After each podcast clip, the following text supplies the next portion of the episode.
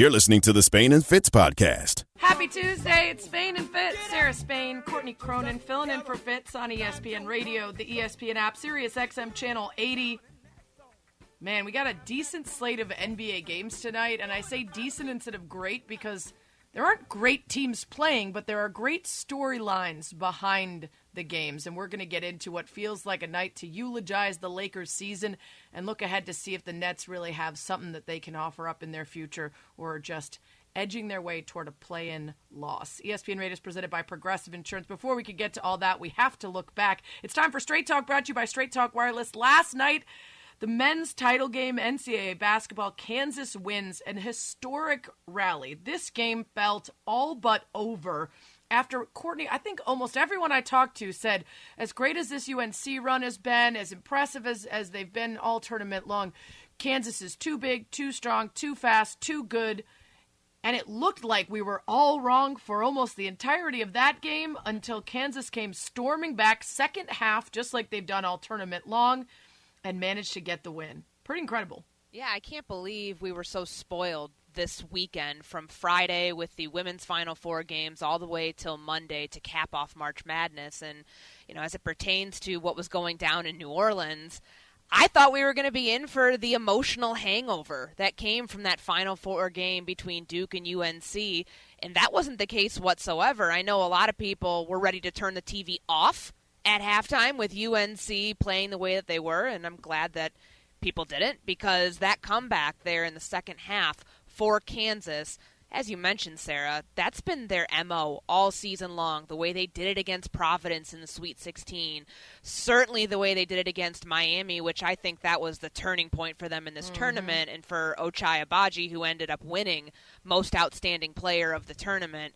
You know, hats off to him for leading that charge, but it felt good that it was able to live up to what we expected it would coming out of the Final Four, considering last year at this time when the national championship game rolled around on that Monday night, Gonzaga had run out of gas yeah, against absolutely. Baylor. So I was glad that like it didn't happen this time around, given what you would expect for North Carolina being as exhausted emotionally and physically as they probably were coming out of that Duke game. Well, and that's probably part of it, right? We knew they didn't have a deep bench, and so that's partly how Kansas was able to take control in the second half. You just didn't have many people to go to, and then you've got an already injured Bacot who looked like he re-injured the ankle on yep. a like loose floorboard or something. That was wild. Uh, also wild. Mark Emmert, the president of the NCAA, who somehow still has a job. Uh, and he said this as he was helping present the team its trophy. Fan base has been extraordinary. We're so excited for you. And here to present the trophy is the head of the basketball committee, Tom Burnett, to, to Coach Self and the Kansas City Jayhawks, the University of Kansas Jayhawks. Yeah, Kansas City Jayhawks. Not only was that embarrassing, but Seth Greenberg has a bit of a conspiracy theory, not only about Mark Emmert slipping up there, but maybe because he was thinking about something that we haven't talked nearly enough about when it comes to this Kansas team. It's not a mess because this team's not going to be impacted. You got to remember now, because of all that investigation that was a hundred years ago, uh, it really impacted Kansas's recruiting. I mean, they only have one draft choice on this. I was Ochai Agbaji. He was a three-star recruit. That team is made up of three and four-star recruits. So the impact on Kansas has been significant in terms of recruiting, Bill Self figured out a way to win with him. But it was poetic justice. Uh, I want to know if he did it on purpose, though. that's what I want to know. Is Mark Emmert that spiteful that he, he, he dropped that on purpose just to kind of get a little dig? Because Bill's got the last dig. Yeah, he's got the last laugh because they won, assuming, of course, it doesn't get vacated. Now, it sounds like Seth doesn't think it will. There still are five level one violations. Uh, self and his assistant, Kurtis Townsend, were uh, named personally uh, in engaging uh, intentionally and willfully in NCAA violations. Uh, this is still going on three years later as they're awaiting the independent review process. Uh, Seth doesn't think much could happen, but is there any part of this that's a little less satisfying, Courtney, if you are wondering if we might get a vacation of this win a couple years down the road?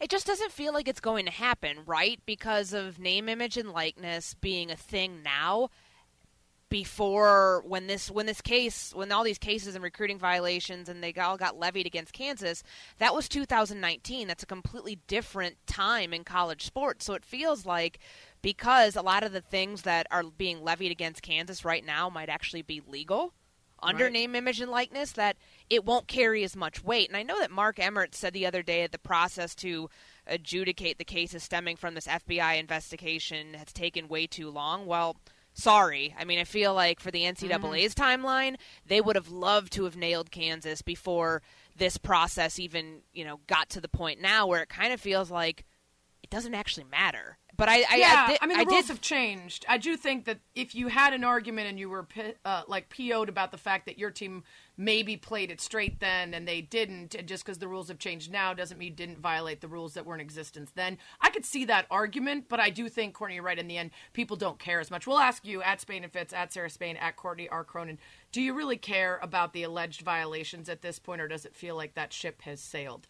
Uh, speaking of caring, Courtney, we've been following along as the Lakers have tried to stumble their way into the postseason. It's not mathematically impossible, but at this point, going back and listening to the expectations for this Lakers team, understanding that they are very likely, while not mathematically po- uh, impossible, but very unlikely to be making the postseason at this point, you go back and listen to how they talked about this collection of talent. Brian Windhorst was on ESPN Daily today and had a great story just recounting how warped, I guess, the Lakers' thinking was looking back.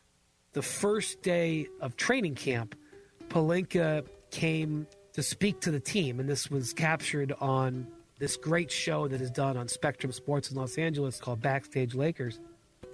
The team is sitting in their film room prior to their first practice of the season, and Rob Pelinka is going to make a traditional opening speech as the team general manager.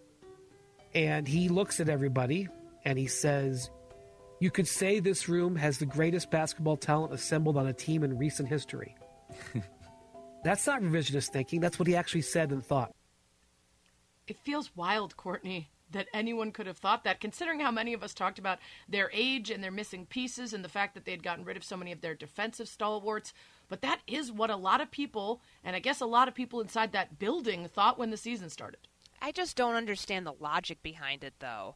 Because it felt like it was piecemealed together in a way, like a house of cards, that was quickly, if one thing went wrong, the whole thing was going to fall fall fall apart. And this is all stemming from what we knew the makeup of this team was last year and the lack of a bench, the lack of depth, the lack of anything really to support LeBron James and I just how could anybody be surprised that this is the outcome, right? Like, and now as we are looking at this Lakers season on the cusp of being all but over and LeBron being injured and not playing, and the Lakers only have a couple games left and they're the 11 seed, I just wonder what the fallout's going to yield from this season because it feels like it could be very dramatic from coach firings to players being traded to maybe even LeBron not wanting to be there anymore. Mm-hmm. That's very true. Interestingly, one holdover we know will be there is Westbrook, and he will probably be the highest played player in the highest played pay, paid player in the NBA next year on the Lakers, and they're not going to be able to get rid of him because he's not going to make that money anywhere else. Uh, NBA games tonight: we got Sixers at Pacers, Rockets at Nets, Bucks at Bulls, Grizzlies at Jazz, and then at 10:30 Eastern that Lakers Suns game. LeBron out for that one, and the scoring title very much in question now. It's Straight Talk brought to you by Straight Talk Wireless. No contract, no compromise. Uh, we want to eulogize the Lakers season. I know it's not official, but we love to get ahead of these things. So at Spain and Fitz, at Sarah Spain, at Courtney R. Cronin, eulogize the 2022 Lakers in one tweet. We'll read those later. Also, we're a week away from postseason basketball. Nets feeling a lot of pressure. We'll talk to an expert about it next. Spain and Fitz, the podcast.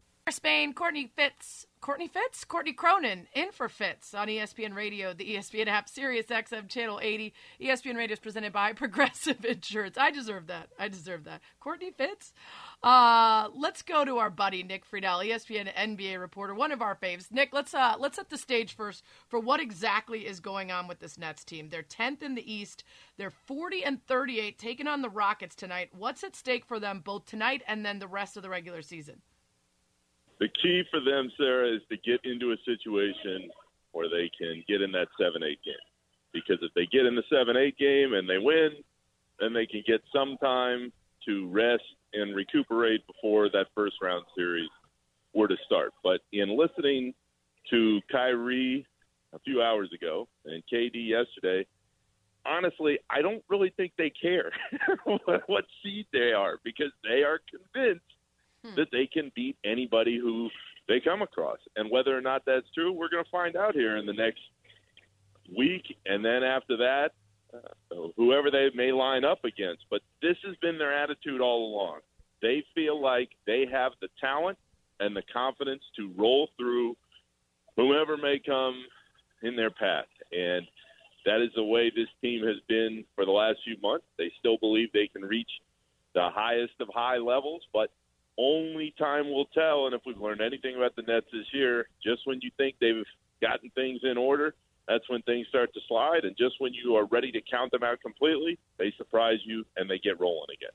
The word pressure has been thrown thrown around quite a bit as you talk about that play-in tournament and where the Nets are currently seated. And, and Kyrie Irving has played in some pretty pressure packed environments before throughout his NBA career, but he's talked about this week that he's never been in a situation where late this late in the season all the games matter. So I'm wondering if you can kind of unpack what he was talking about just about this late season pressure due to the play in game and them trying to solidify their position down the stretch. Like do you think pressure is going to be a good thing for this Nets team in the end or end up being what makes them combust in the postseason? Courtney, with this Nets team, anybody's guess is, is possible because I don't think they know. But to the point about Kyrie, I think Kyrie has only ever been in situations dating back to his early time in Cleveland where either they were long out of it by the final week of the regular season or he's been on the best teams or teams that were challenging for a title that you, you knew where their seed was going to be. So part is different. This part of being amped for these last four games of the regular season and trying to figure out what seed you're going to be, he hadn't been through that before. And uh, as far as the pressure, certainly with Kevin and Kyrie, they've been through the biggest games that the NBA has to offer. It's the rest of the group where you wonder how are they going to respond. And anecdotally, all this is part of the issue for the Nets. They have a team that really hasn't been through a lot together because there've been so many guys changing uh, on the roster and who was healthy and who was available. And now Kyrie is full time but he wasn't earlier in the year. Everything has been up and down all year long. So Bruce Brown the other day said that he didn't like the energy in practice.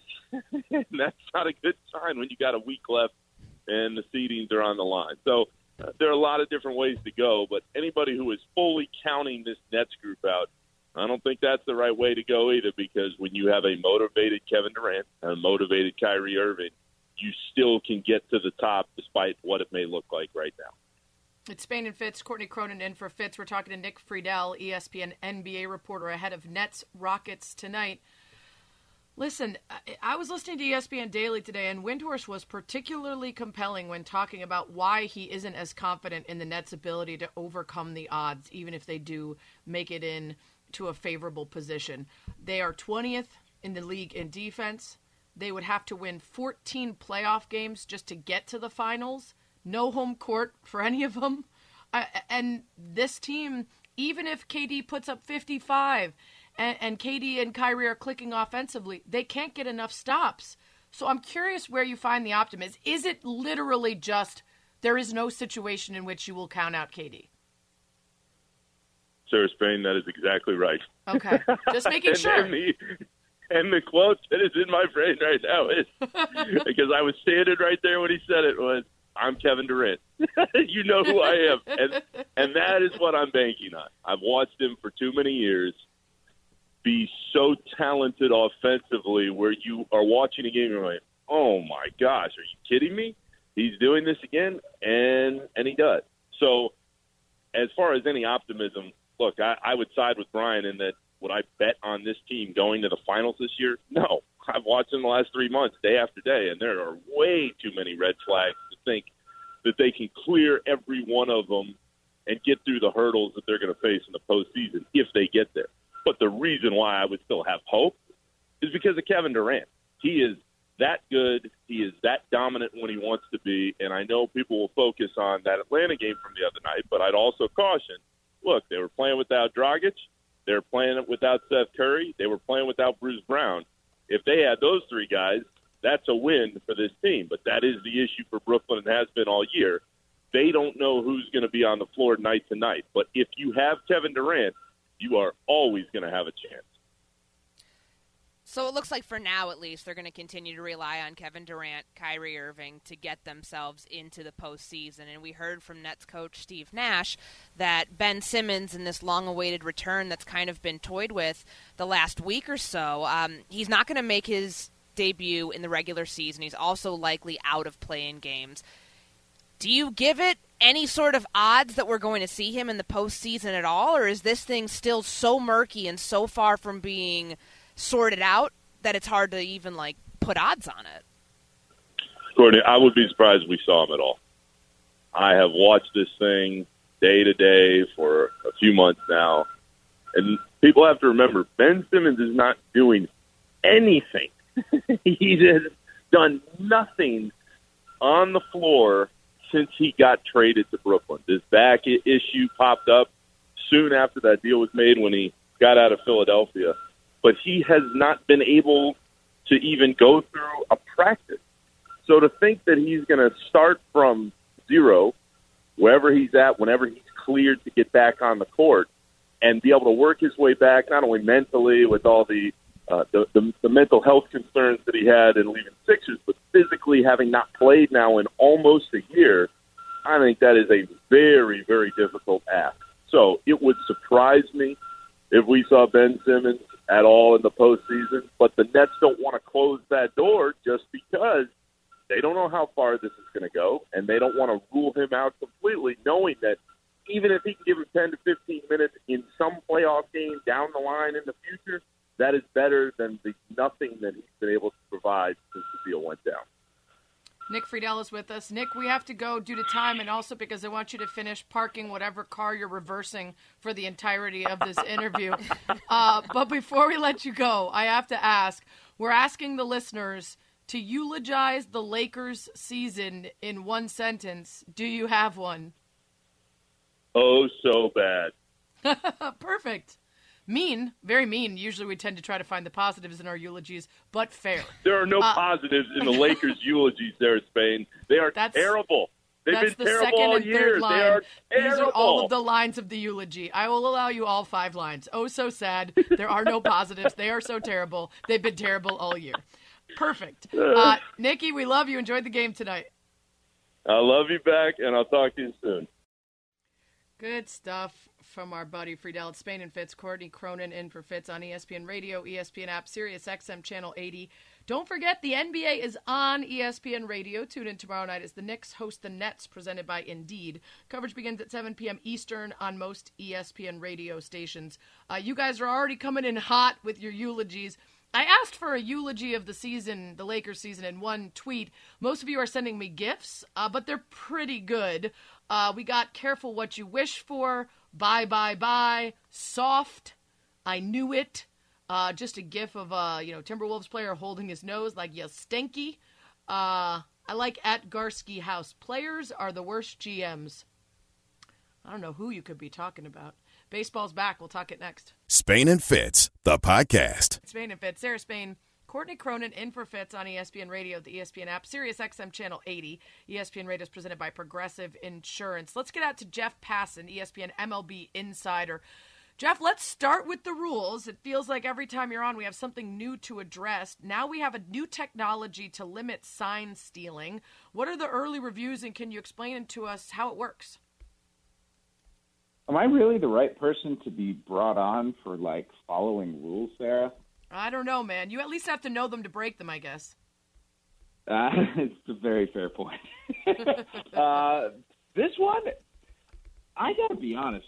This one's kind of cool, and cool and baseball are not two words that you find in the same sentence together very often. But uh, it, it is called PitchCom, and PitchCom is technology that came out of the Houston Astros sign stealing scandal. Major League Baseball uh, had a crisis on its hands, and uh, the crisis was born of the fact that the Astros were able to pick up the signs uh, that catchers were putting down and relay them back to their hitters through the banging of trash cans. And uh, you know, the, the question was asked: Okay, how do we make the the mousetrap to solve this? And PitchCom uh, came from that. And what it is is the little device that catchers wear on their wrists, and you press a button, and it sends a verbal transmission into a little sort of uh, microphone that's inside of a, a pitcher's cap, as well as other infielders can wear it at the same time. So they know the pitch that's coming, they know the location that's coming, and uh, the catcher doesn't have to hold down any fingers, go through any sign sequences, any of the the rigmarole that they do right now. And uh, the early reviews have surprisingly to me been absolutely phenomenal. Uh, the players with whom I've spoken really dig it. Uh, front offices like it, managers like it, and uh, it's been so successful that Major League Baseball, I don't think, went into the season thinking PitchCom was going to be in big league games, but uh, here it is for any player or team to use it if they want. So it's not mandatory as of right now, at least, uh, so far as we know. But do you feel like most teams are going to use this technology at some form or fashion this season? is there any other benefit? Like, could this speed up pace of play potentially in baseball? I think it will speed up pace of play. I hope it'll speed up pace of play because God knows something has to. Um, I, I, it's I don't know if it's ever going to be mandatory. Uh, what's interesting to me though is the different iterations that the technology can take. Right now, it's on a catcher's wrist, right? And the catcher pushes the button and it gets transmitted to the pitcher and however many other players are wearing it. Imagine though if a pitcher is the one who's wearing it and he gets to call his own game because mm. the fact is, right, that pitchers already kind of do call their games. Catchers put down signs and make suggestions, but pitchers can shake them off. Um, if a pitcher is pressing the button, I don't think we're going to see a catcher shaking them off uh, unless there's some sort of uh, mixed signal or something like that. And so, uh, while pitchers are not allowed to wear the tech yet, it's something that Major League Baseball is at least looking into, and uh, I think they'll have a lot more information because I do think it's going to be quite prevalent this year. Yeah, it feels like you could definitely have it go both ways as far as sending and receiving instead of just one direction. Uh, very interesting stuff. Jeff Passan is with us here. In addition to that, a couple days ago, we got the news that umpires will announce replay decisions this year. This is something that I have called for for a long time because there's a lot of confusion and we've just gotten used to the transparency of the two minute report. We've gotten used to hearing refs in other sports announce what just happened. Why did this happen now and are you for it? I mean, I'm definitely for it. I, I've I've thought from the start. I remember when we were talking about replay being implemented in baseball. I don't even know how many years ago it was now, but it seems like about a decade or so at this point, maybe even a little more uh, on home run calls and other calls. But uh, it's it's always felt like there's a dramatic moment at the stadium when the referee in football is about to announce the penalty or announce what happened, and I think baseball uh, having that dramatic moment, and and if nothing else, just having an explanation of the rule for for the fans in the stadium and for those watching on TV, so that the onus isn't on the broadcasters, but uh, is on the people making the decisions, is a good thing. And then on top of that, uh, I just love it when people who have been silent in the public eye eternally suddenly get to learn what their voice sounds like. Mm-hmm. And I think everyone wants to hear what Angel Hernandez's voice sounds like, uh-huh. just to mm-hmm. hear it, right? Like just to know. so, as it pertains to sign stealing and the technology that has now been created to prevent it, Carlos Beltran, who is now a broadcaster with the Yes Network, decided to talk about a lot of different things early this week, and he made comments uh, that I know have made their way around social media about what happened in Houston and that, you know, he didn't stop the sign sk- stealing scandal the same way that no one else stopped it. And it looked like he was pointing the finger mainly at the organization and not any of the, his teammates or, or players within. How is this being received? Is there anything that we should take away from this? Like, I know it happened in 2017 and it feels like a lifetime ago. But are there any sort of after effects here or anything that can come out of these comments that's worth noting? Courtney, I don't know if you saw Josh Reddick, who was an outfielder on that Astros team's comment on Twitter, but uh, he essentially said, uh, "I didn't use it," and and he wasn't trying to absolve himself as much as he was trying to say, "I think, hey, these were individuals who made individual decisions, and to to run from that and uh, abscond from the responsibility of, of that individual decision that you make as a grown man or a grown woman, um, it just doesn't. I, I don't think it plays well. And uh, the the reality is, Carlos Beltran is going to be among a group of players who are forever uh, rightfully branded as cheaters. Mm. Now, does that diminish his legacy? Does that make him any less of a player for the years before he was 40 years old when he was playing with the Astros back in 2017? In my eyes, it does not. I, I still look at Carlos Beltran as a Hall of Famer, as as a great player. I still look at Carlos Correa as a great player. Jose Altuve, as Josh Reddick said, you know, Altuve didn't use the buzzer. Uh, buzzer. Freudian slip. Altuve didn't use the trash can system. um, and and just for the record, by the way, I don't think there were buzzers either. So let's just get that out there. Um, uh, you know, there there were guys, uh, the the two of them, Reddick and Altuve, Tony Kemp, uh, another one, who whether it's because they didn't feel like they got any benefit from it because they were morally opposed, whatever the case is, um, the, it wasn't part of the game, and uh, I think that we, we have to understand this is the sort of thing that is going to uh, forever follow around the Houston Astros, and understandably so. It was an egregious thing they did, just like it was an egregious thing what Mark McGwire did, and uh, what Sammy Sosa did, and what Alex Rodriguez did, and what others who were trying to enhance their performance did. And uh, I, I am able to separate uh, the actions uh, uh, of the person uh, from the way that I look at him uh, and the entire scope of his career, but I also don't forget it. It's right. part of his legacy. It's part of who he is, what he was, what he chose to be on the field, and um, uh, you know, uh, to to try and say, well, this is others' fault. No, dude, like you made a choice. Live Right. with it. Jeff Passan is with us. You can follow him at Jeff Passan on Twitter. It's Sarah Spain, Courtney Cronin in for Fitz. Hey, we got to let you go, but I want to ask you quickly, minute or less. There's been a handful of suspensions, some pretty big injuries. Of all that news that I'm trying to parse through as I get ready for the season to start, which of those is actually the most impactful in terms of uh, effect on a team? Yeah, the suspensions were a bunch of jabrones, so you don't need to worry about that. Uh, the the injuries are big. I mean, uh, I I know you're a Cubs girl, but uh, Lance Lynn on the South Side Right. uh, probably going to miss upward of two months uh, with a knee injury. But the big one's Jacob Degrom. Um, it- mainly because I'm going to Washington on opening day, and I'm not going to get to see him pitch, and that makes me very sad. But on top of that, the Mets have World Series aspirations this year, and I think they are a viable World Series contender with Jacob Degrom. And uh, if uh, the injury has a, a stress uh, reaction in his scapula, the sort of thing that lingers. Uh, it really puts a dent in the Mets championship hopes. So Mets, so DeGrom, so sad before the season Mets. begins. Jeff, thanks for the time. Always appreciate it. Ladies, pleasure is always mine. Thanks for having me.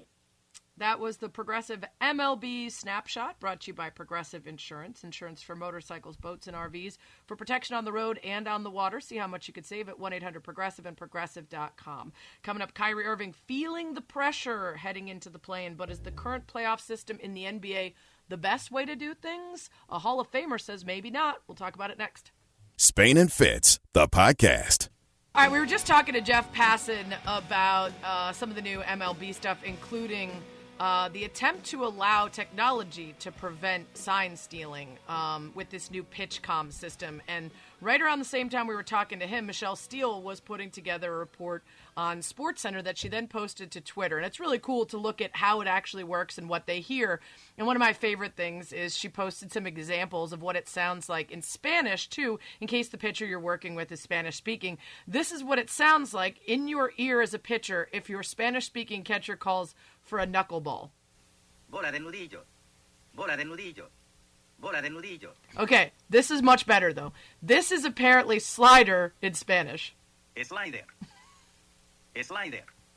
There's an accent over the E. It's slide there. It's slide there. Uh, I love it. You can do it in any language, any voice. Uh, and it does seem like it could save some time. So look at that. Baseball doing something good. It's Spain and Fitz, Sarah Spain, Courtney Cronin in for Fitz tonight, ESPN Radio, ESPN app, Sirius XM Channel 80. Let's get back to some NBA because you're talking to Friedell earlier in the show about the Nets taking on the Rockets tonight. Kyrie Irving talking about the surprising pressure of late season, how that's new territory for him. Here's what he said. No, I, I think that was probably uh, you know part of our our, uh, our own pressure that we're putting on ourselves. It's, it's just this must win now mentality, and, and, though it is there, but you know we, we're in it for the long run, so we we're just gonna play free and and do everything we can to prepare for this uh, playing tournament, whatever it is. I've never been in a situation like this where. Uh, late in the season, all these games matter. You know, usually you're just trying to fine tune your game, just work on details, and, you know, get some rest. Fine tune your game, work on details, tank for a better lottery. I'm sorry, what? Uh, Courtney, this is what this is music to the NBA's ears that he's talking about exactly what this is supposed to be the impetus for, which is to care and try and play your best and play your stars at the end of the regular season. Yeah, it uh, eliminates the load management sort of thing that we've seen throughout the NBA. It makes these games, these final five games of the regular season over the next week or so, it makes them matter. And I feel like these comments, along with what Kevin Durant said the other day, that had he not gotten injured, maybe the season would have been different. I mean, there was that 11 game losing streak that I think he's pointing to there. And I think both of them know that they're looking around at each other saying it's us and it's no one else because they're the team they're the two that have to get this team into the postseason. Right now, they're the 10 seed in the play in tournament, and that's no mm-hmm. guarantee at this point, considering the way that they've played the last two games with the loss to Atlanta, um, and just like what their mountain is once they get, if they get into the play in tournament, and where they have to go from there. Usually, Kyrie's on, you know, a Boston team or a, you know, a Nets team last year that was not in any danger of not making the playoffs, or even when he was in Cleveland, everything was already locked up at this point, right? So, of course, this is new territory for anybody who, who's getting used to this play in tournament format. And I think it ups the ante. I think it's a good thing, and I think yeah. that if it if they don't live up to their own expectations of facing this pressure and overcoming it, there's going to be a lot of questions to be answered about the two of them specifically in the off season. I'm torn somewhat on it because I have been a proponent of it, saying that I do prefer teams caring down the stretch. And I do think if you have, say, a team that's been uh, completely hit by injury but starts to, to, to, really excel down the stretch and find their way into the plan and then disrupt things, you'd rather see them than a team that maybe was middling all season long but didn't take that big hit. At the same time, there are teams that, if it was any other year in the history of the NBA, they wouldn't even have a shot right? Mm-hmm. They they didn't put together enough of a resume during the regular season, and and uh, so I, I go I go back and forth. So my podcast today, that's out now, that's what she said with Sarah Spain, is with newly named Hall of Fame coach George Karl. So while I had him, I asked his thoughts on the play-in game, and this is what he had to say. It's in our nod to the pod. Here's this week's nod to the pod. The play-in tournament is another way they're trying to make it so that teams don't tank at the end and have a reason to keep trying if they're near that 9-10. Do you like it or you, you prefer the old format? I kind of like the old way. Yeah. And what I think they should do is they should try to magnify the importance of the regular season. And the best way to do that is take the top 16 teams, no more conferences, no right. more divisions, just the top 16 teams, and one plays 16. Yeah, that's and true. I mean, some great matchups. You'll have some unbelievable matchups in yeah. the first round. For more, please subscribe and listen to That's What She Said with Sarah Spain on your smart speaker or wherever you listen to podcasts. Courtney, you're a fan of the play-in. What about this proposal? So he's correct me if I'm wrong. He's saying no more Western Conference, no more Eastern Conference. Yep, you just take the top, 16, top 16, out of all of them, and then 16 plays one, 15 plays two, 13 plays three. Yeah, so just on. like like the March Madness tournament, the women's right. and men's college basketball. I like the idea. I don't think it would ever work, or I don't think anybody in the NBA would subscribe to that idea because I think if your teams like the Western Conference where you know, it's so top heavy right now. Is there an advantage to all of a sudden doing away with those first round matchups where, you know, right now you're taking a look at like the play-in tournament, for example, like the Pelicans and the San Antonio Spurs. Do any of those teams end up scaring potentially a Phoenix Suns team? Right now, no. But if you do away with the conferences, then you could potentially see. I mean, if you're Phoenix, you could end up seeing. Let's just throw this out. Like, let's say a Cleveland team that has had some peaks and valleys this year and could get dangerous in the first round. So, I um, I don't know. I I. I I like the out of the box idea of it. I think the NBA is trying. Like it almost feels too drastic for the NBA to go that far Right. to doing away with conferences, but I I like the play-in tournament. I know that it's been kind of controversial since it was invented a year ago, and not everyone likes it. But for seeding and making the, like the last couple days of the regular season actually matter, it's up the ante on that, and the NBA is getting what it wants. And I mean, go look at the Eastern Conference and how much parity there is. It's because of that. Yeah, I mean that's an interesting thing to look at. Is there have been so many seasons, Courtney, where we've talked about how one conference or the other was demonstrably better than than the opposite, and how we would rather have seen the nine or ten from say the East than the six or seven from the West. So that would solve that problem. Right now, you would get let's see, the eight seed in the in the West is a forty-one. Or sorry, in the East is a forty-one and thirty-seven Hawks. The eight seed in the East is a thirty-nine and forty. So you'd keep going down in the East before you'd ever get to a Western Conference team. You would have mm-hmm. probably the Nets and the Hornets would make it, and then you'd you'd only have the top seven teams from from the West. You'd cut out the Clippers, who are a sub 500 team, in favor of two teams in the East that are above 500. You know, this year it's not quite as noticeable, but certainly there have been previous years where I think that's a really good plan. I guess to your point, some people would really miss the idea of the conferences and separating the, the situation by virtue of those those rivalries and, and teams that we know. Yeah, and I feel like some players in specific conferences uh, don't want to see other teams in the other conference until it becomes the NBA Finals because they know that they'd be put out early. I mean, Yeah, I guess that's why the seeding would matter all the more. You need to put yourself in a position to not face one of those great teams uh, until much later. Uh, it's an interesting concept from George Karl. ESPN Radio is presented by Progressive Insurance. Progressive Insurance makes bundling home and auto easy. Learn more at progressive.com. That's what she said is the podcast. You can hear George talk about his Hall of Fame career, who might induct him, why he fights with Melo all the time. It's a good one. Check it out. Coming up, how did Kansas complete their second half comeback and win the Natty last night? Our next guest will tell us. Spain and Fitz, the podcast. A big national title win for Kansas last night. It looked dire in the first half, down 16. But as we'd seen earlier in the tournament, they used whatever happened at halftime. I don't know if Bill Self is feeding them Totino's pizza rolls, spinach, or just a healthy dose of swear words. But whatever it is, it worked again. Kansas comes out on top. It's Spain and Fitz. Sarah Spain, Courtney Cronin in for Fitz on ESPN Radio, ESPN app, Sirius XM Channel 80. Joining us to talk about the win and more is ESPN college basketball analyst Sean Farnham. Sean, long time no talk. Thanks for coming on.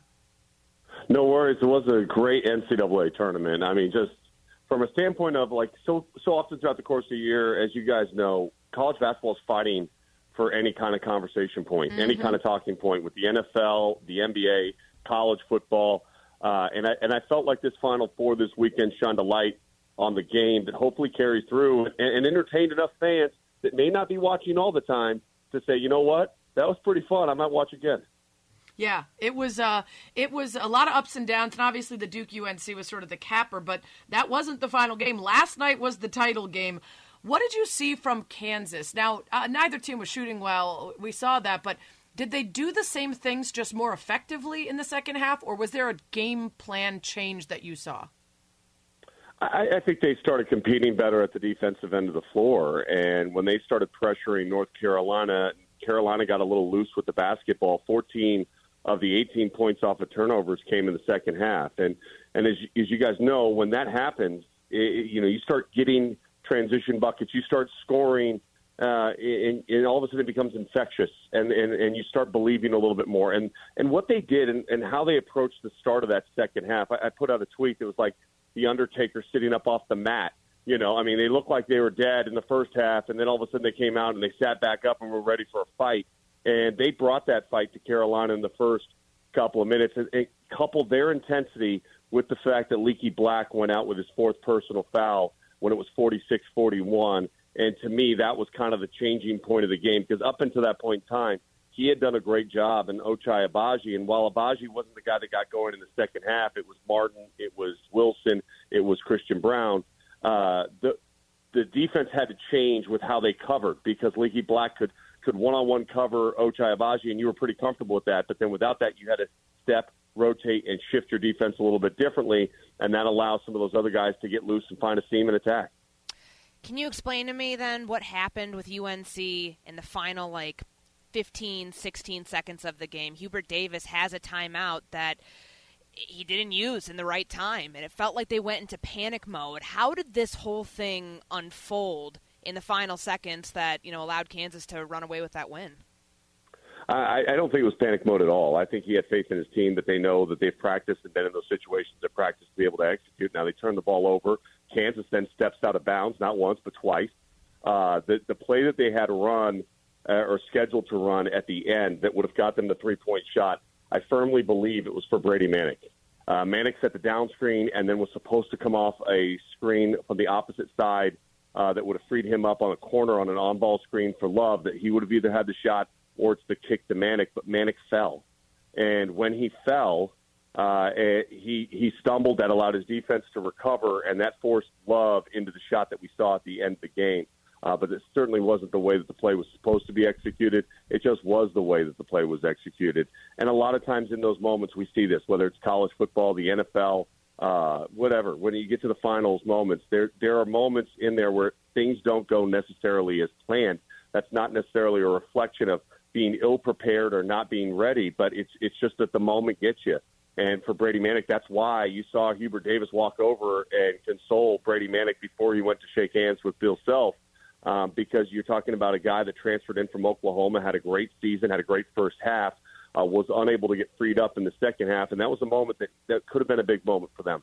I was actually surprised that Kansas didn't foul up three that would have uh, sent them to the free throw line because a lot, so much would have to go right at that point for Carolina uh, to be able to to score three points. Although, given the fact the strength of their their offensive rebounding, maybe that played into a little bit of the role of why Bill Self didn't want to foul in that situation.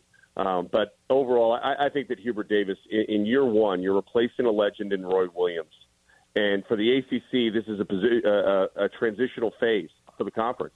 In college basketball, so frequently the consistency isn't the players, the consistency is the coaches. And you lose Roy Williams, he comes in, he ends Coach K's home career with a loss. He ends Coach K's career with a loss at the Final Four for the first time ever that those two teams met, and took Carolina in an improbable run. When you look back at even late January when they they got up, you know, late January when they were struggling and they lost to Miami, that they put themselves in this situation. And I, I think there's a lot of positives for Carolina, a lot of positives for Hubert Davis and this program moving forward. It's Spain and Fitz. Sarah Spain, Courtney Cronin in for Fitz as we talk to Sean Farnham. You can follow him at Sean Farnham on Twitter, ESPN college basketball analyst. You mentioned Coach K's season ending. There have been some rumors that maybe, just maybe, he comes back. Have you heard anything about this, and how unlikely would that be?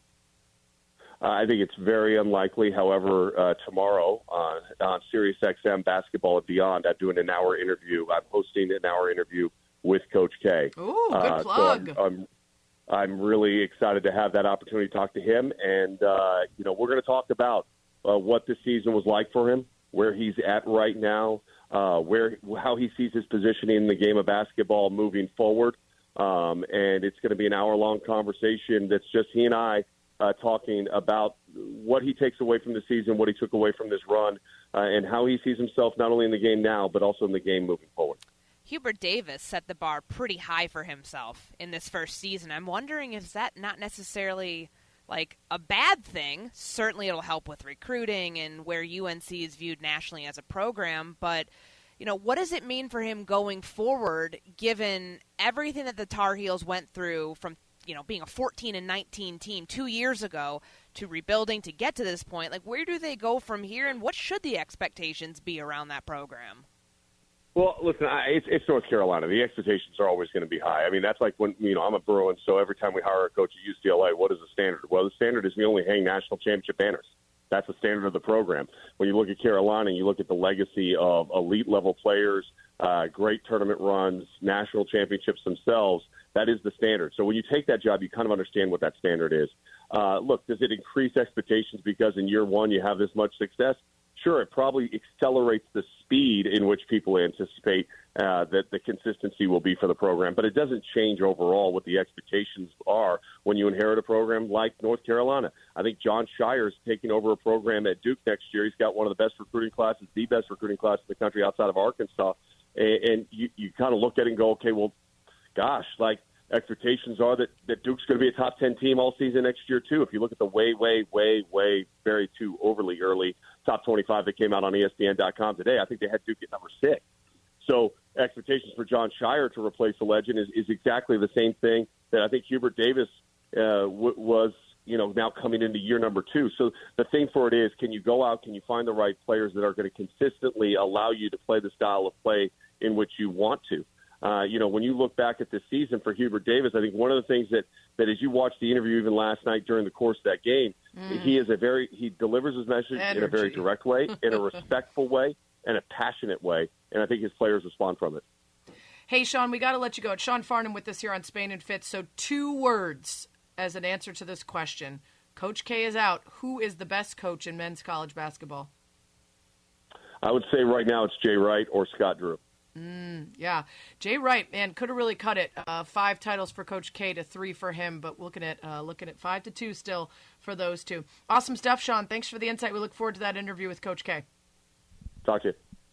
It's better breakfast o'clock at Wendy's, so get a bacon or sausage, egg and cheese biscuit for $1. Thanks to Sean Farnham for the insight coming up. Should be expecting a different looking Lakers team next season. We'll get into it next. Spain and Fitz. Spain and Fitz, the podcast.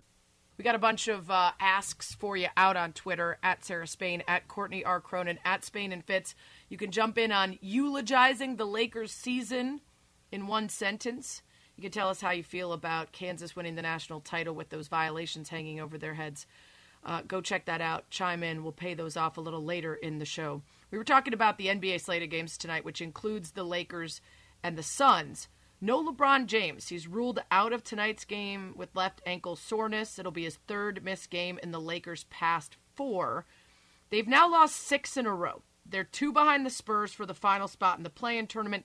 They can actually be eliminated from the postseason tonight, Courtney, if they lose to the Suns and the Spurs beat the Nuggets on the road. Even if they don't get eliminated tonight, it is mathematically possible for them to make it. But it feels like the end of the road for a Lakers team that had high expectations coming in. And now that leaves us with the scoring title argument that some were making for why LeBron said he was still having the time of his life this year and maybe something that was still important to him, even as his team looked like they didn't have much future in the postseason. Right now, he is pacing the NBA in points per game, just ahead of Joel Embiid and and uh, Giannis. But he's two games short, Courtney, of playing the requisite number of 58 contests for the 82 game season. That's 70% of a team's games in order to qualify. The only workaround would be uh, this sort of lesser known thing that the player would have had to lead the category had he played the required number with his current category total. So they do it essentially by your effective scoring average. And he would be short right now. So, Courtney, he doesn't get it from the workaround. He doesn't get it having played two games short. He would have to play at least one more game, maybe against a terrible Oklahoma City Thunder uh, squad, and would have to score a pretty serious, at least 30 plus points in that game to qualify. How important do you think that is for LeBron? Will he do that just to get that scoring title? You got to take something away from this season, right? Like, you have to walk away from this season knowing that it wasn't all a wash and that you didn't just play GM for a season to get Russell Westbrook here and then not make the NBA finals and everyone's questioning about like what this Lakers team is. That's why I think he's played so many games here when he shouldn't be with his first it was the knee, now it's the ankle, and it matters to him. It matters to him a whole lot. So I'm wondering, can you have him suit up and pretend and effectively not do anything? If they're eliminated from the playoffs, can you just have him out there for two games kind mm. of you, just using this as an example?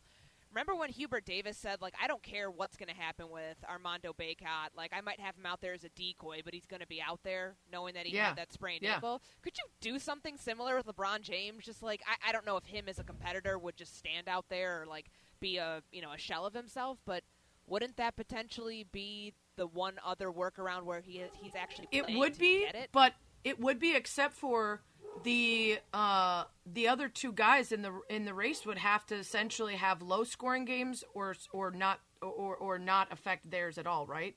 Um, right now, LeBron's at thirty point three, Joel's at thirty point two, Giannis is at thirty point one. So if he stands out there and does nothing, he would have not enough points and it would be worse, right? Because it would bring down his average. And those two guys would presumably go out and score and theirs would go up. So yeah, he has to do something. He has to either not play and they have to lower theirs enough for him to have an effective scoring percentage that's high enough, or he would have to go out and have one game played, absolutely crush it, up his effective scoring percentage, still fall short in terms of games played, but qualify that way. So things aren't looking good for LeBron in either case, for his team or for the potential scoring title. Yeah, I'm looking up there. There's, I mean, they've got Oklahoma City at home on Friday. that's like, the one. That's that- the one you can circle where it's like go off LeBron. Send him you out can there. Just win it that absolutely shove a whole ton of drugs in him so he can't feel anything and see what happens. Uh, not recommended, uh, kids out there. Speaking of the Lakers, by the way, Spain and Fitz, Sarah Spain, Courtney Cronin in for Fitz. Doc Rivers being floated as a potential candidate to coach the Lakers. This, uh, if a disgruntled Sixers team decides that he's the one who's going to draw the ire and the blame for uh, a season of, of missed and underperformed expectations. And of course, Frank Vogel not expected to have a return visit, or at least questions about that. Courtney, he, uh, after winning the title, did not get the usual two year extension, just one year. And then the disappointment of this season feels like Vogel is out. Do you see Doc just hopping on over to the Lakers? Well, if uh, James Harden gets what he wants, and apparently that's to have Mike D'Antoni be his coach again, which has been floated around for you know about a week now, and makes you wonder why Doc made those comments last week in in the loss to the. Bucks that oh no, it wasn't it wasn't the bench, it was James. Um, is that a little loaded? Might that have had to do with the the fact that he knows that Potentially. James Harden it felt to me like it was just out? honesty that Harden had shot the most. So to say the bench had been disappointing when they hadn't really shot anything, I think it was more of a clarification than what we assigned to it, but potentially. Well, if that's the case, and he is without a job, yeah, I don't think he's going to be without a job for at least in the Eastern Conference for too long. I mean, he may end up in the situation where it's either him or Quin Snyder, who's Right. also been like thrown in that mix for a while now for the Lakers job because, you know, lame duck coach, I mean, for Frank Vogel, yeah, he's tied down through 2022, 23. Those are very easy contracts to get out of. And I just feel like LeBron James, when it comes to finger pointing, um, first it's the front office for not doing anything at the trade deadline. And, you know, might there be something here at the end of this season where he's like, I want him gone? He's got, he realizes hi- his. His days playing in the NBA are, are numbered, And I don't think he's going to want Frank Vogel as his head coach anymore. Just as likely as Harden pointing the finger at Doc and getting what he wants, even if there's plenty of evidence to say that he's a part of teams uh, falling apart down the stretch as well. It's Spain and Fitz. Draymond Green was on ESPN Radio earlier today with uh, Canty and Amber, and he put in his vote for the MVP this year. You know, Joel has been great. He's been incredible. I think Joker's been great. He's been incredible. Um, Giannis has been great. He's been incredible. But I asked the question, I posed the question, what's the criteria? Because, you know, there's years where we've heard, oh, the best player on the best team is going to win. The best player on the best team is going to win the MVP award. You know, there's been years where we saw someone on the sixth seed or seventh seed win an MVP award. Uh, if Joker's to win again and they do finish in, in, in fifth or sixth, then, you know, you have that narrative. Devin Booker's not even being mentioned in the category. They're leading the league by in, in team record by a long shot, and he's been absolutely incredible.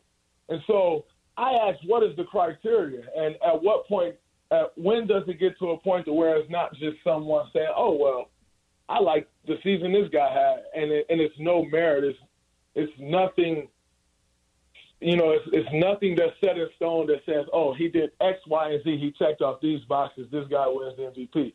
So for me personally, and what I value, Devin Booker's the MVP of the NBA.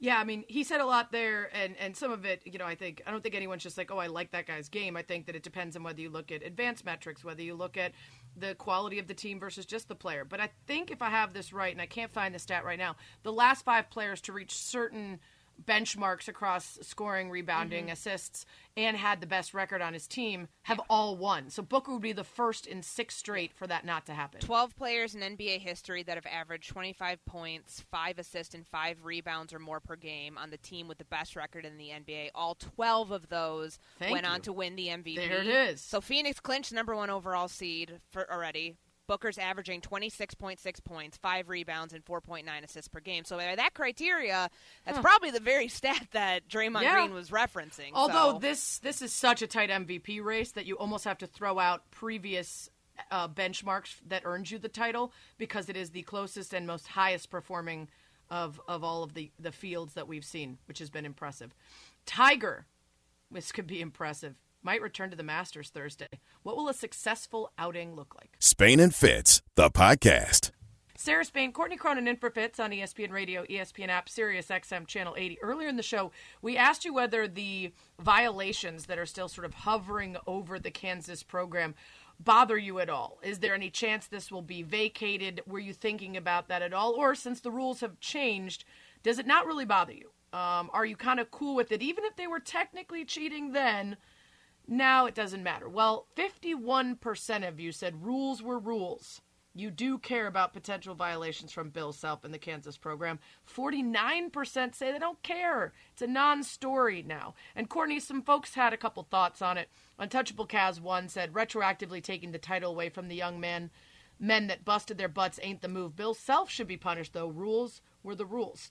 At Jody OBX said the only schools get the book thrown at them are places like University of Southwest Texas Farm Cattle and Tractor. Uh, and then at Infinitedly, I want the guys who went to prison released. That's an interesting angle on all of this, right? That there are people who actually served and are serving jail Yeah. time for infractions that we now consider to be okay with the new NIL and other rules. Um, I don't think Kansas will get their title vacated. There might still be some punishments, though, left to be uh, meted out after this final investigation is done. Yeah, and I think that at this point, in the era of name, image, likeness that came in like a wrecking ball last summer, we've almost forgotten about the fact that the NCAA and their infractions committee thinks that they have. You know things like subpoena power and things that they don't actually have because they're not a legal entity. Word to the wise. Um, but it almost feels like they don't even matter anymore, right? Because p- players are making money, and the stuff that teams and programs used to get in trouble for under today's, you know, new bylaws don't actually matter. And so I. I don't know. I'm I'm kind of in the teetering on the edge. Like unless this championship somehow gets vacated, I don't care one way or the other. Right. And I know It's that's probably the wrong way to like look at it, but Right. That's just where gonna I lie with It's going to be easy to forget because it's hard to convince yourself that all of the other programs were doing it right. Like I'm a stickler for rules. I do think you should be punished for cheating, but there is something to be said for the fact that like you kind of have to believe that everybody was doing it. Um, and that makes it a little tougher to figure out what the punishment should be. It's Spain and Fitz. Courtney Cronin hanging out with me tonight. Fitz is uh, taking a little time off, a little staycation, maybe a little travel. I'm also off starting tomorrow for the rest of the week as I do my my uh, Grand Canyon trip that I've been talking about and training for for a Early while. reviews have Uh, yeah, early reviews have me uh, making it alive out of the canyon, but we'll see next week if I actually do. Uh, also, early word is that Tiger Woods will play in the Masters. He made it official this morning. Said as of now, he plans to compete at Augusta National. Five time winner there. But of course, that was before the accident that had many of us worried that not only would he not play golf again, but potentially not walk again, Courtney. It's a miraculous thing that he is even considering this. Here's what he said this morning at the presser. Well, as of right now, I feel like I am going to play. As of right now, um, I'm going to play nine more holes tomorrow. Um, uh, my recovery has been good. I've been very excited about how I've recovered each and every day, and that, that's been the, the, the challenge. That's why I came up here and, and tested out for 27 holes because we, we played the par three course. Charlie couldn't help himself, um, so was able to play uh, 27 holes that day um, and at home testing it. But it's the recovery. You know, how how am I going to get all the you know, swelling out and recover for the next day? And uh, my team has been fantastic and worked very hard. Yeah, Courtney, golfers are not allowed to use carts along the course at Augusta National.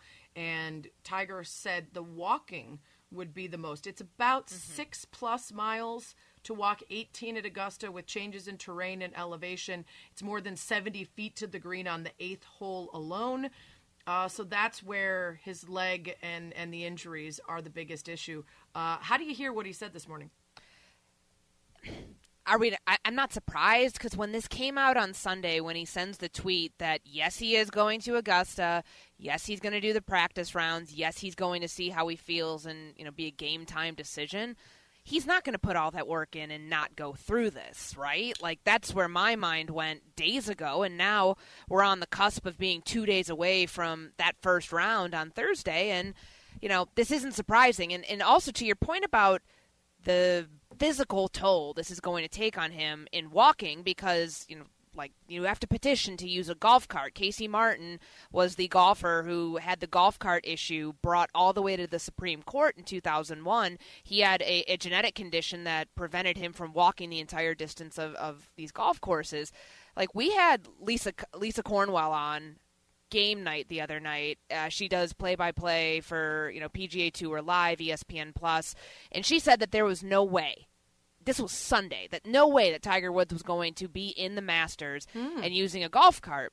And I mean, somebody who knows him really well, you know, golfed with him as a kid, the whole thing. And so I thought about that. I'm like, I can understand it because Tiger's such a fierce competitor that I don't think he would have made this trek to go. Like, if he's going to do it, he's going to go all the way. And, and I think for him, 80% of the way doing it would be hey, I'm going to play the Masters, but I'm going to use a golf cart he doesn't want anybody thinking that he has any sort of upper hand advantage, or any sort of advantage. Right. So, I mean, this guy also walked the 2008 U.S. Open and won it with a broken leg. So, are we surprised that, you know, coming off of his horrific injury where he nearly lost his right leg, according to him last year, that he's going to do this, you know, now? I'm not surprised in the slightest.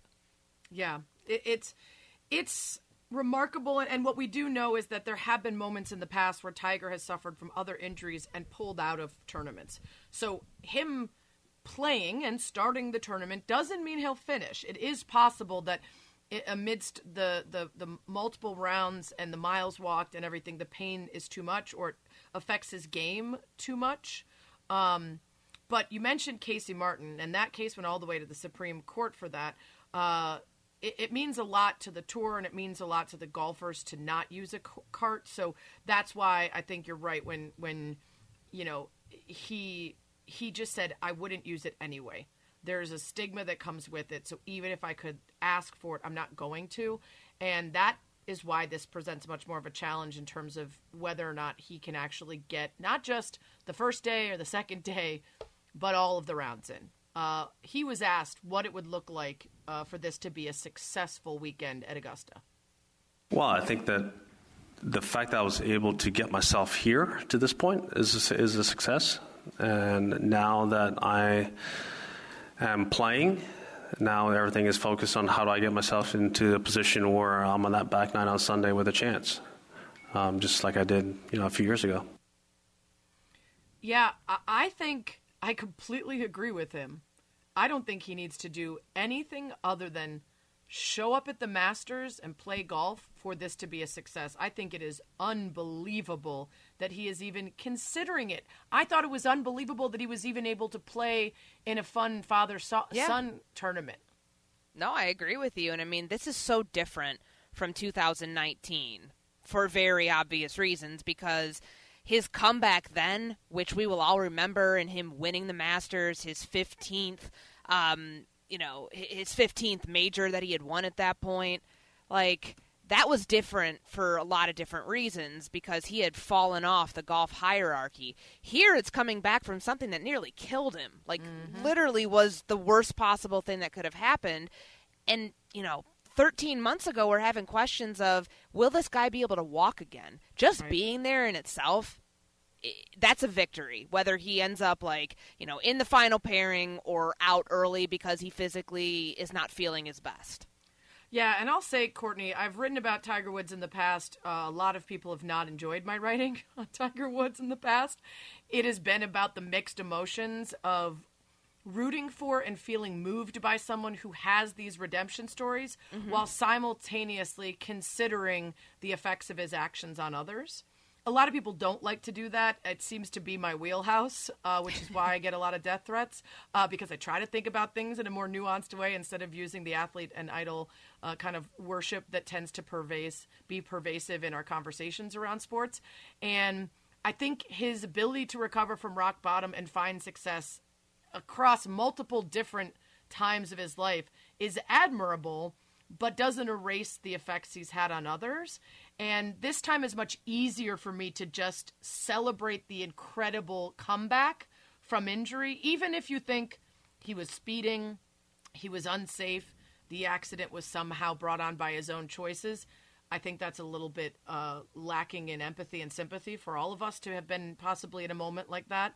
Um, even if you think that, though, like this is a guy who this is much cleaner of a comeback than the issues that he faced in the past and it's easier for me to just marvel at it mm-hmm. than to be judging of it uh, this time and i think he has been able to have so many of these comeback tales and inspired so many people who saw in themselves someone who had fallen, someone who had made grave errors, someone who had made mistakes and could still redeem themselves, that it inspired a lot of folks when he did that. Um, this one maybe less so because it's just physical, but it's still mighty impressive. Now, I think honestly more so for this one because, you know, 2019 was coming back from I became irrelevant for a couple years. This is I nearly died and now I'm trying to yeah. come back and you know be at the you know win the Masters, be you know be a part of it. So I mean, it feels like it's a story that literally everyone can get behind. Like I, I'm with you. I mean, he has a complicated legacy, and I just feel like it almost feels like that like part is like something that we're not touching this time around. Yeah, and it it's was different. it's very different because 2019 it was worth bringing all that into it, and it, it yep. was a necessary part of the conversation. This time, it's the guy might you know his right leg goodness i mean like i think about it like in just everything that he went through surgically right. to get back to this point he, he he's lucky to be alive. So he like is. we should and celebrate that of, part of, of it. his participation. SVP said it right. Tiger Woods doesn't move the needle; he is the needle yep. when he plays at this tournament. It'll be everything. ESPN Radio is presented by Progressive Insurance. Progressive Insurance makes bundling home and auto easy. Learn more at progressive.com. Coming up, it's time to eulogize the Lakers. They're on the brink of missing the playoffs, and you guys have a lot to say about it. It's next. Spain and Fitz, the podcast. There's actually a great story up now on dot .com why the conversation surrounding NBA MVP is far deeper than Nikola Jokic versus Joel Embiid. Uh, good read. You should check it out. It makes the case for a whole bunch of, I think, 10 different players in the mix. But as we were talking about that, speaking of Embiid, he is trying to make his last efforts toward earning that award going off tonight. He's got 39 points, 11 boards, and an assist right now as the Sixers are leading the Pacers 107 98 just at the end of the third quarter. So uh, we know that LeBron is out of action. Giannis currently taking on my Bulls. Uh, the Bucks are up about 14 in the second right now, with about eight plus to play in the second. Giannis just two points, uh, so he's not putting together the kind of effort he needs to uh, send home uh, his MVP campaign. Meanwhile, Devin Booker will be in action tonight against the Lakers. Suns Lakers without LeBron. It's Spain and Fitz. Sarah Spain, Courtney Cronin in for Fitz on ESPN Radio, the ESPN app, Sirius XM Channel 80. ESPN Radio is presented by Progressive Insurance. Uh, Courtney, we were talking about the Lakers and Suns, and the Lakers could be eliminated tonight if they lose to the Suns and if the Nuggets lose to the Spurs at home it's not the only opportunity for the Lakers to be bounced from the postseason. It seems inevitable at this point. So we asked folks to eulogize them in one tweet. Uh, we got some really good ones. We got a lot of just gifts, but here are a couple. Uh, at John Genze said, taking their talents to the offseason. At Eric Rogers here said, what a waste brook of a season. The fake Mark L seemed like a good idea at the time. It did not. Uh, this one I liked using the real format of a eulogy at MSL Onaker 12 22 17. An aging team with unrealistically high expectations met its merciful end tonight. They are survived by many frustrated and disgusted fans. In lieu of flowers, please send resumes for GM and head coach. I like Pretty good. one. I am Dan Demand. We are gathered here today in which we would normally mourn yet another lost season of either the Cubs or Bulls, take your pick. Unnecessary shade, by the way, that's an editorial for me. But instead, we pay our respects to the 22 Lakers season, a remarkable descent following two whole seasons from winning a chip. That's a great eulogy. Yeah, He It put is time a remarkable, that one. remarkable descent after just winning a title. Unless, of course, you thought there was an asterisk on the bubble championship. Uh, at Cine Perry three eighteen, night night La Flop, short but sweet. Another one, short but sweet. Bye, Felicia. Also, we did not ask Stephen A. to write a eulogy, but he did anyway during the pregame tonight. The Lakers are a national basketball atrocity. Let's just call it what it is. Uh, that's a direct quote from Stephen A. Uh, at Fredlow71, you are better off watching Winning Time. More entertaining. If that's fair. Uh, Angry Bears fan, Dad Man, the 22 Lakers, so full of high expectation, shooting stars, broken down and burnt out too soon. They leave behind disappointed fans such as Jack Nicholson, who now has nothing to do. Each player's success at the back was offset by their failure on the court. Life's fragile balance. Pretty good. And I think the best one, Courtney, by far, was not in fact a eulogy, but a repetition of something that LeBron said himself early on in the season. And if you can remember this far back, I commend you because it feels like a lifetime since we heard of this team being put together and the expectations and excitement that so many had. This is the exact words of a tweet from LeBron James, uh, who wanted us to bring the same energy now as we were bringing at the start of the season. And we are happy to do that, Courtney. We are happy to bring the same energy. As soon as I can frickin' find the tweet, because the one that I had pulled up has somehow been deleted since. I don't know why. The person was getting a whole lot of credit and, and good commentary for having brought it out. But, uh, of course, here I am scrolling. This is a eulogy for my career. I have a eulogy, but Go mine's more it. of like a headline. Let's like I. I think of it just pull the plug, which I know Oh, is kind of morbid and sad, but like you know, good. pull the plug. Don't send him out there. And okay, here it is. LeBron James. Keep talking about my squad, our personnel ages, the way we play. We're past our time in this league, et cetera, et cetera, et cetera. Do me one favor, please. And I mean, please. Keep that same narrative energy when it begins. That's all I ask. Hashtag thank you, crown. So, Court, I think we're bringing that same energy. We are narrative energy, whatever the heck a narrative energy Narrative is. energy. I don't know. We'd get muted on around the horn. We're not allowed to say narrative energy. ESPN Radio is presented by Progressive Insurance. Your small business keeps you on the go. Progressive Commercial Insurance keeps your policy within reach with our easy to use mobile app. Learn more at progressivecommercial.com. Yeah, the whole conversation, if you had started the season, Courtney, and we've been doing that a lot less, I think, in recent years. The NBA has been less predictable. We used to start the season and be like, we all know it's going to be, you know, the Cavs and the Warriors, so this is all pointless. We're doing that a lot less, but we still did have very high expectations for the Nets and the Lakers. And if you had told me when the season started, the Lakers wouldn't even be in the postseason, I was dogging their age and everything else about them, but not even in the postseason, and that the Nets would be barely hanging on to the plan, that's wild. No, I agree, and I feel like I don't want to call it like the excuse train just starting up, but like what AD said on Sunday after the game of, hey, well, you know, if me, Bron, and you know Russ were all playing together, it's only been like twenty some games. Like that's mm-hmm. probably the reason that we're in this spot. Where have I heard that before? Did that not mm-hmm. happen last year mm-hmm. with James Harden, Kyrie mm-hmm. Irving, and Kevin Durant, and then obviously what all unfolded with the Nets this year? Like, is that just the convenient way of looking at these things? Of hey, we built something to last. Oh wait, injuries knocked us out. That's what we're going to rely on as the excuse every single time. When does when does it become hey? We made some really poor decisions with our personnel. Right. These people That- should not be on the team. That's the reason that we did not make the playoffs this year. Right, because you look, and I guess this, this is more an anomaly than the norm, but you look at a team like the Grizzlies, they've been outstanding without Ja Morant. You know, this it is possible to have your superstar be out and still be a winning team. And that has not been the case for the Nets and the and the Lakers when they've missed their best players. A, lot of it is defense too. Lakers 23rd in defense this season after being first last year. The Nets 20th defensively in the league. You need that defense, and that usually comes from having the right personnel around your stars uh, than just that offense from your superstars on the other end. Uh, we say goodnight to the Lakers. It may be premature, but it's inevitable, so it'll it'll work for some time. Thanks for listening to the Spain and Fitz podcast. You can listen to the show weeknights at 7 Eastern on ESPN Radio and on the ESPN app.